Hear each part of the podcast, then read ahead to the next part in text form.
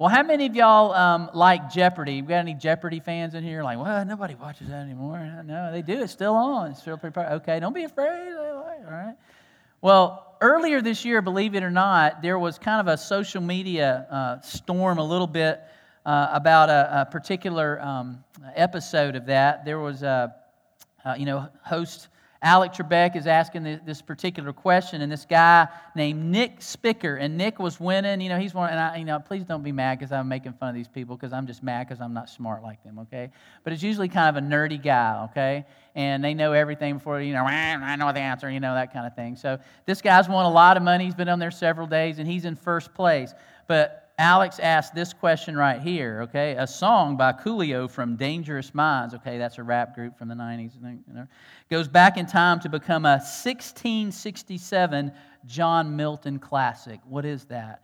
And so most people would say, okay, you got this rap classic, okay, that's going on, and then you got John Milton, Paradise Lost. And so the guy put those together, and he answered Gangster's Paradise Lost, which was the right answer, seemingly the right answer. But after they went on to the next question, some of the judges or whatever came back and said, actually, that's not the right answer, because there is a difference between gangster and gangsta, and you did not pronounce it correctly. And there is a difference. And the guy, of course, is like, what? So they took $3,200 out of his winnings because of that. And so basically, if y'all know, there's supposed to be two wholly distinct, there's a gangster in some sense. You think about gangster and you think about circa 1920s. You think about Elliot Ness and Al Capone in Chicago when you think of gangster. But when you think about gangsta, you think about Ice Cube. You think about NWA. You think about South Central LA and the holding the Glock sideways, the 1990s albums and stuff like that, right? I know that's not me. I'm the nerd guy. I get it. But there's two different things.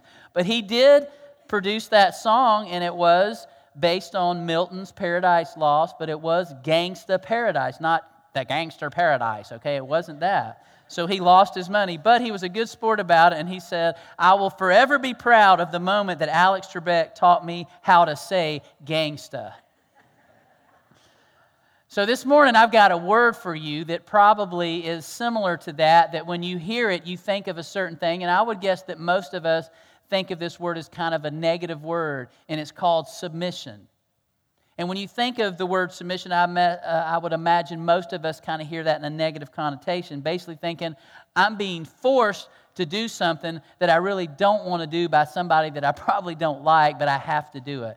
Whether it's a boss or a military leader, whatever it may be, I don't really think about having to submit. And by definition, submitting is the action or fact of accepting or yielding to a superior force or to the will or authority of another person. So that idea of doing that, yielding, is not necessarily a good idea or thought for a lot of us. I want to have the freedom to choose what I want to do. I want to have the freedom to choose to say what I want to say. And if I have to submit to somebody else, then I may not really have that freedom, and I don't like that feeling. But in reality, when we look at the word submission, it really can have two different meanings. It can mean that obedience, you're being forced to obey something or submit to something, but submission also means a proposal. Think about that. When you submit something to someone. The first one sounds like I'm forced to submit, like I'm submitting in MMA fight. I submit. That seems certainly forced, doesn't it? Submission to an app is something a little different. Now, what am I talking about? Well, when I get on my phone and I decide I'm going to choose an app, I have to submit to that user agreement, don't I? So let's just use Chick-fil-A 1. Anybody got that one? Chick-fil-A 1, all right? A lot of y'all have that. So when I submitted to that, I had to go on my phone and I say, okay, and it's free, but I have to read down to this, I agree to all these legalese things that I don't, and I know all of y'all read them, but I never read them. I just scroll down and say I accept, right? Because y'all all read them, right? All right? So that kind of submission, that seems to be easy choice or proposal, but it's the same word, but it's a different perspective depending on the context of how we use that word. But here's where sometimes we miss out on something very important. Although it seems obvious that an MMA fighter that has no choice but to submit, like Conor McGregor was running his mouth a lot, and in his last fight, he lost. Sorry if you're a fan, but that's what happened. And he He lost the fight by submittal. And it seems like he had to do that because you either submit or you're going to have a bone broken and you're going to lose the fight or you're going to lose consciousness, any of those things. So you have to submit. But in reality, he doesn't have to submit. He can get his bone broken. He can lose the consciousness. But it doesn't seem like he really has much freedom. But he does have freedom to submit. And although it seems obvious that I have the freedom to use all that comes from that great Chick-fil-A One app by simply clicking on the agree box, I'm submitting to things that I'm ignorant of. I'm submitting to things that I don't think will ever happen in the world and all that legalese. And so I just sign it and go on my merry way. And it seems like that's just fine. But think about that for a minute. Are y'all kind of with me with where I'm going? That has been happening throughout history, and it started in the very beginning when we go to Genesis. In the Garden of Eden, God and Adam and Eve had this agreement. And as the creator of the universe, as the creator of the Garden of Eden, as the creator of Adam and Eve themselves, God asked them to submit, to agree to one rule only, and that's this tree over here. You can eat of all these other things, but you just can't eat of that one. That's what we're going to agree to. That's what I want y'all to submit to. Sounded reasonable, looked like they had freedom to choose, just that one was off limits. That seems pretty much like freedom. But then the serpent comes into the picture, and Satan entered that situation, and this seemingly easy to submit to, this easy one-rule submittal, all of a sudden looks like, according to Satan, this is an attack on your freedom to do and be who you want to be. Have you really read all the legalese in the fine print of the agreement when you said, I agree, God? Did you really read that? Because there was a lot of stuff I don't think you read, Eve, Adam. And Satan was trying to convince them that God is trying to control you. God is trying to manipulate you. By agreeing to his terms, you've lost your freedom. You've lost your freedom and your ability to choose and have your eyes open and know the things that God knows, and actually you can be like God, and he doesn't want you to be like him, so why did you agree to that? And Eve starts thinking, yeah, I could be like God. Yeah, I really didn't think about all the ramifications of what that means to submit to God. Yeah, I really should have more freedom like that. Well, very soon after that, Adam and Eve decided they were going to unsubscribe to their agreement with God, or with their submission to God. And the rest is history, as we say. And this new freedom of being God themselves, of being able to have that freedom, all of a sudden didn't look like it was such freedom anymore. And now they had a whole nother group of consequences that they had to submit to in their lives, didn't they? And this is a reality of our world in a relationship with God. God asks us to submit, but the kind of submission he asks us to is not the kind that he gets us in a chokehold and goes, are you going to submit? But he says, I want you to understand that I want a relationship with you. I want you to understand that I'm the maker of the universe. I have made you. I have made all of these things. I'm the giver of your life, but I'm also the redeemer of your life and all of humanity's throughout all of history.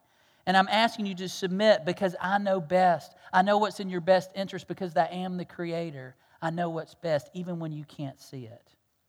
But the world tells us another side of this. For some, God doesn't exist.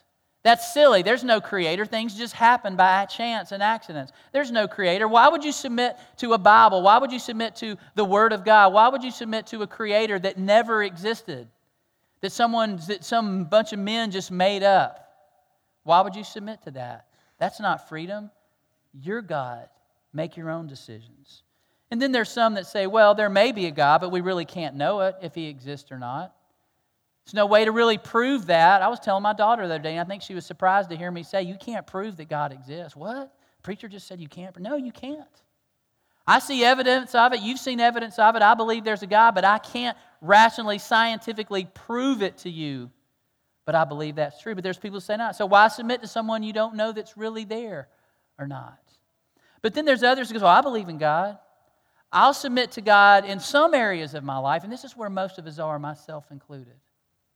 I'll submit to certain things in my life to God, but there's other things that are off limit because I know better. I know the situation, and God really doesn't know the situation, and you surely don't know my situation. If you knew this situation and how it is, then you would understand that I don't have to submit to God in this area of my life because my situation is completely unique than anybody else in all of history and creation. So therefore, I don't have to submit to God. I know what God says about that, but basically we know better. So we'll take control ourselves of our life, and God, I'll ask for your intervening if I need you, but I got this, I'm good. And our culture is constantly telling you and I that we have control of our life. So I'm at the, Flash Foods the other day, and you know, I probably a lot of y'all in the last few months have been stopping there to get a drink because they're 79 cents, right? 79 cents. I mean, if you want the, you know, the big, huge thing you carry out like this, 79 cents. But it says, your cup, your rules. What? My cup, my rules? I thought it was always that way. But it just, you know, it's just all this culture about you have control of your life. Like, what is somebody going to come in there? No, you can only have, you know, Coke. That's all you can have. It's like, oh, wow, I appreciate that. But really, it's 79 cents, you know? But our culture is constantly telling you that we have control of our life. And anyone or any group that tries to impose their rules, their submission, is taking away your freedom. And your personal standard is what's best for you, right? What you think is right, that's what's best. Now think about that. That sounds so freeing. That sounds so much like freedom. But there's a problem with that kind of mentality, that kind of philosophy of life. It doesn't stand up over the long haul. I wonder if we could interview Adam and Eve today. I wonder what they would say if we asked them, hey, how did that freedom treat you after you left the Garden of Eden? Was submitting to God easier while you were walking with God in the cool of the day in that garden, every day walking with God? Was it easier to submit then or when you got kicked out of the garden and you were on your own and you got to see what it was like to submit to the life that you have now? Well, we have to come to terms with this word submission if we're going to really be true followers of Jesus Christ. And that's just the reality. When I think about Jesus, I think about someone who absolutely, there was no getting around it. Jesus taught submission, and everything that he taught us, it was about submission. It was about dying to self and resurrecting to what God wants us and called us to do. Jesus taught submission. He modeled submission, and ultimately he saved me and you and all of humanity through submitting to what God called him to do. And what God called him to do was to die this cruel death on a cross to save me and you from our sins. We needed that. But that didn't sound like something that everybody go, yeah, I'll do that. Even till the last minute, Jesus said, if there's any way, God, if there's any way this can pass, but not your will, but my will. That's the ultimate. And being submissive. So we can say that we're going to submit by saying some words about Jesus and what we believe. We can submit to going in here and being dunked and being brought underwater and raised again to a newness of life. We can submit to those things. But if we're not really willing to submit our lives, our will to Christ, then we're really not fully submitting to God. And I understand, y'all, it is a process. It is a process. When you come out of that from becoming the old Craig into the new Craig, when I was 10 years old, I didn't all of a sudden just figure it all out. It's been a process till the day right now, and it will be a process till the day I die of learning to submit to God. That's what it is, and He understands that, but He calls us to that in our lives. So for the next few weeks, I want us to look at some characters from the Bible and how they dealt with this whole idea of submission. And some people did submit. Some people said, hey, you know what, I'm not going to go my own way. I'm going to reject my own way, and I'm going to submit to what God's called me to do. And they submitted to God, and their lives were never the same. But there was others who were saying, I hear what you're saying, God, but I just can't do that. And I'm not going to submit to you, and I'm going to go my own way. The question is, who really lives in true freedom? And for many of us, especially in our country, and I love our country, the United States, but freedom is such this entitled commodity in our country, isn't it? It's entitled. I should just have freedom automatically. And most of us, and a lot of people who want all these freedoms, they don't understand there were people who died to give them those freedoms, and it just doesn't register. It doesn't quite, we should just have it. And sometimes we lose perspective of who we really are. And if our identity does not recognize that we have a Creator and that we have a Savior, then we have a distorted view of reality. Sure, we can live our own way, and that can be very seemingly free and seemingly prosperous, but it does not hold up. It is not sustainable for the long haul and for eternity, and that's why I need a Savior, and that Savior is Jesus Christ. One of the most famous personalities that I want us to look at from the Bible, and I hope all of y'all have heard of Moses before. If you haven't, I'm going to try to walk us through it. But Moses is a very interesting character. Moses was born into slavery. As a slave, he was born. His people had been under slavery for some 400 years to the Egyptians, and he was born into that. And through a miracle, he escaped slavery because his mom put him in a basket and floated him near the Pharaoh's daughters where she took a bath, and she saw him and thought, oh, what a cute baby. And her dad would say, we need to kill some of these babies, but she thought he was so cute, and she took him into her home and raised him. And so he went from slavery, if I can say that right, to royalty. But then after a while, as he grows up, he recognizes, I'm really Jewish, and I'm around all these Egyptians, and I see day in, day out, my people being oppressed. I see this slavery that they're in, and there's just something inside of me that said, this isn't right. And he saw a guy beating one of his fellow Hebrews, and he couldn't take it anymore, and he snapped, and he killed the guy. And then they found out, and now he's a fugitive. And so he went from slavery to royalty to now he's in slavery again, and now he's a fugitive on the run. And he goes out into the desert, and he starts being a shepherd. And this is where we come to our scripture, our text today that I want us to look at. And it's from Exodus 3, verses 1 through 14. I think it's going to be on the screen. There it is. Thank y'all. So listen to this. This may be familiar, but if not, it's a great story. So Moses was tending the flock of Jethro, his father-in-law, the priest of Midian. He led the flock to the far side of the wilderness and came to Horeb, the mountain of God. There an angel of the Lord appeared to him in flames of fire from within a bush, and Moses saw that the bush was on fire, but it did not burn up. So Moses thought, I will go over and see this strange sight, why the bush does not burn up. When the Lord saw that he had gone over to look, God called to him from within the bush, Moses, Moses. And Moses says, here I am.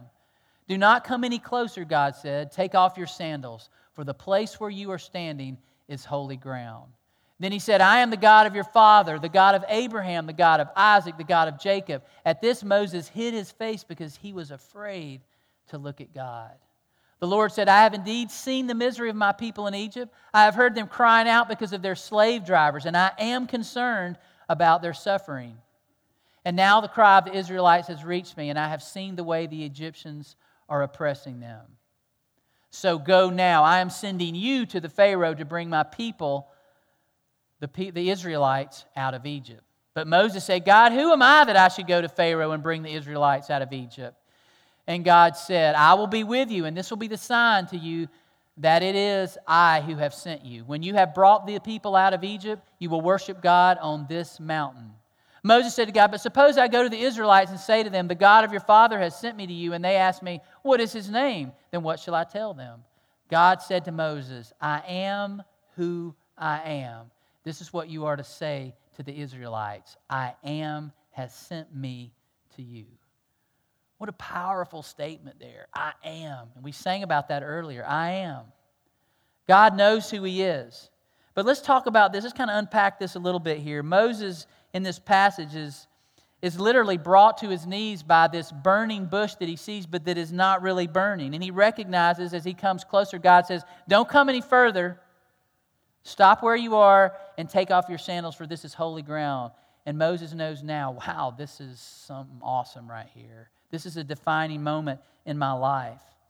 And so he does that, and God says, I want you to bring my people, the Israelites, out of Egypt. This was God's mission, and God had chosen Moses as part of that mission. But I want to ask you a question. Think about this, as we've been talking about that word submission. Was God asking Moses to submit to his mission? Or was he submitting a proposal for Moses to consider? I don't know really what the answer is. It seems like he's telling him, you're going to submit because I've chosen you, but he's also making it very clear, I have a plan. You're going to have my presence. You're going to have my power with this mission. But he asked him that. He's telling him about it. And notice that God starts by telling him, don't come any closer. Recognize this is something sacred. And Moses submitted to both of those. He tells Moses who he is. I'm the God of your father, Moses. I know who your father is. I'm the God of Jacob, of Abraham, of Isaac. And he knows these people. We know who Father Abraham is. In the Israelite culture, they knew that. It wasn't a surprise to them who he was talking about, but he says, I'm that father. And next he told Moses he was fully aware of what's happening to my people. I know you've wondered about it. I know that's why you killed somebody. You said, why doesn't God do something about this? These people are in bondage. He says, I know, I'm concerned about their suffering. I am going to rescue them, and I will give them a new and special land and home eventually after I take them out of Egypt. And Moses, you're going to be a part of that plan. And Moses does not want this. He does not like this. He doesn't think he's qualified, and I can understand it. I've gotten away from all that. I'm a man on the run, accused of murder. I've married. I'm working for my father-in-law as a shepherd. It's in the middle of the desert. They're not chasing me anymore from Egypt. I just want to retire. I'm good with this. What in the world? Why in the world would I want to get involved going back to Egypt where I'm a wanted man?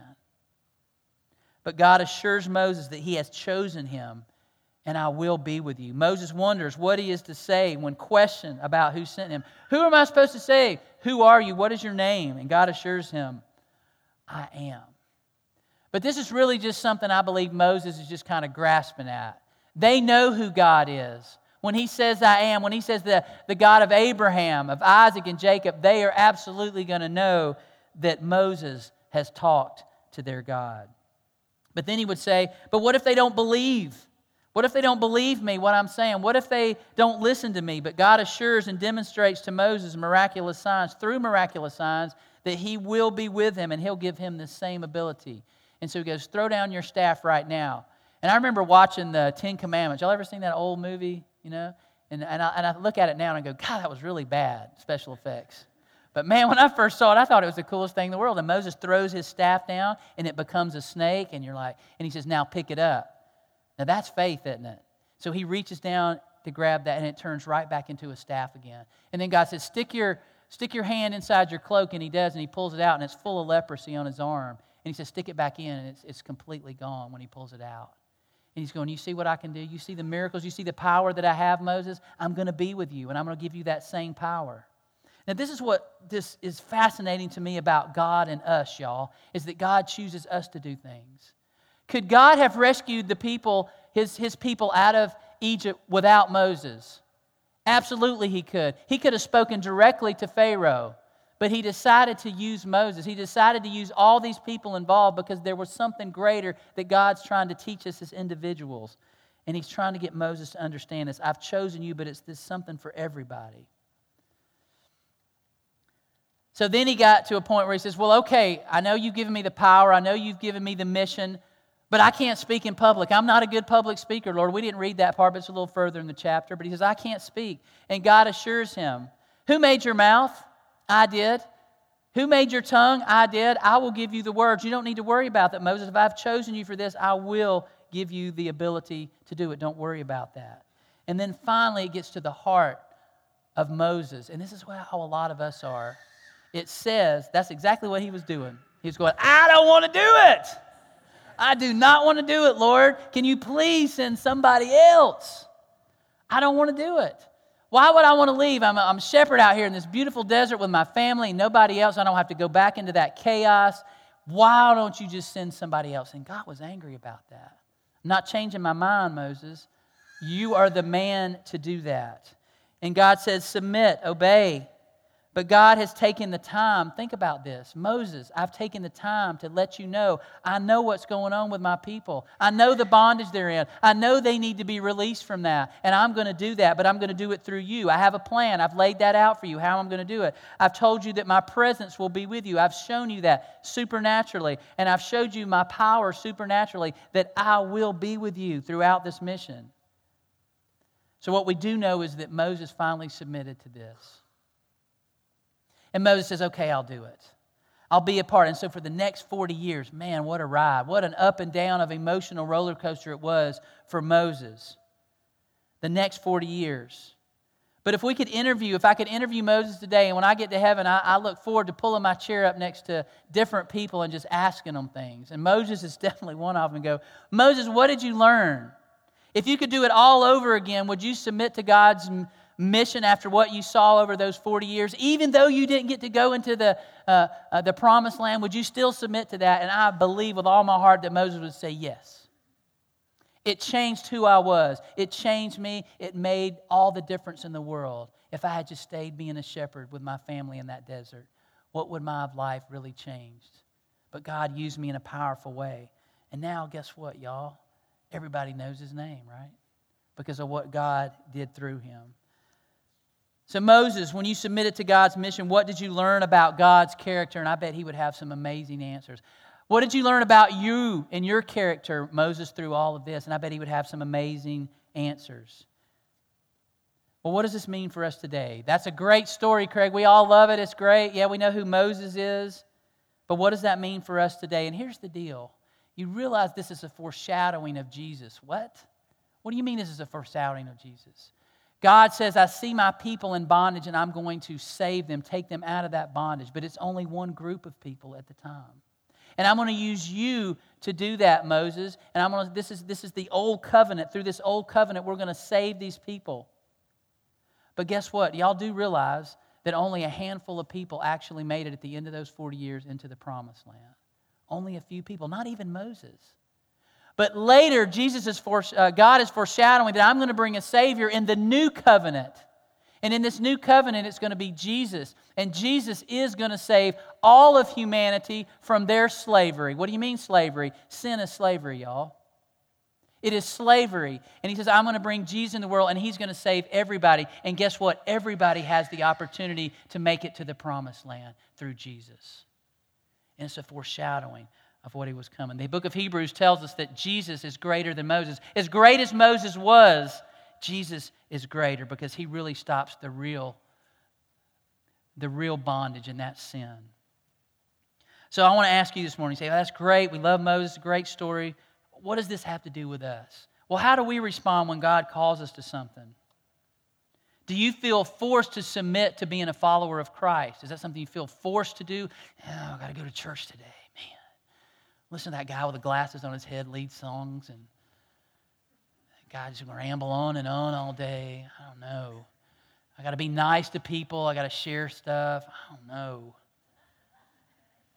It doesn't sound like you're really wanting to submit to that. But do you respond and going, God, thank you for the opportunity to be a part of your kingdom?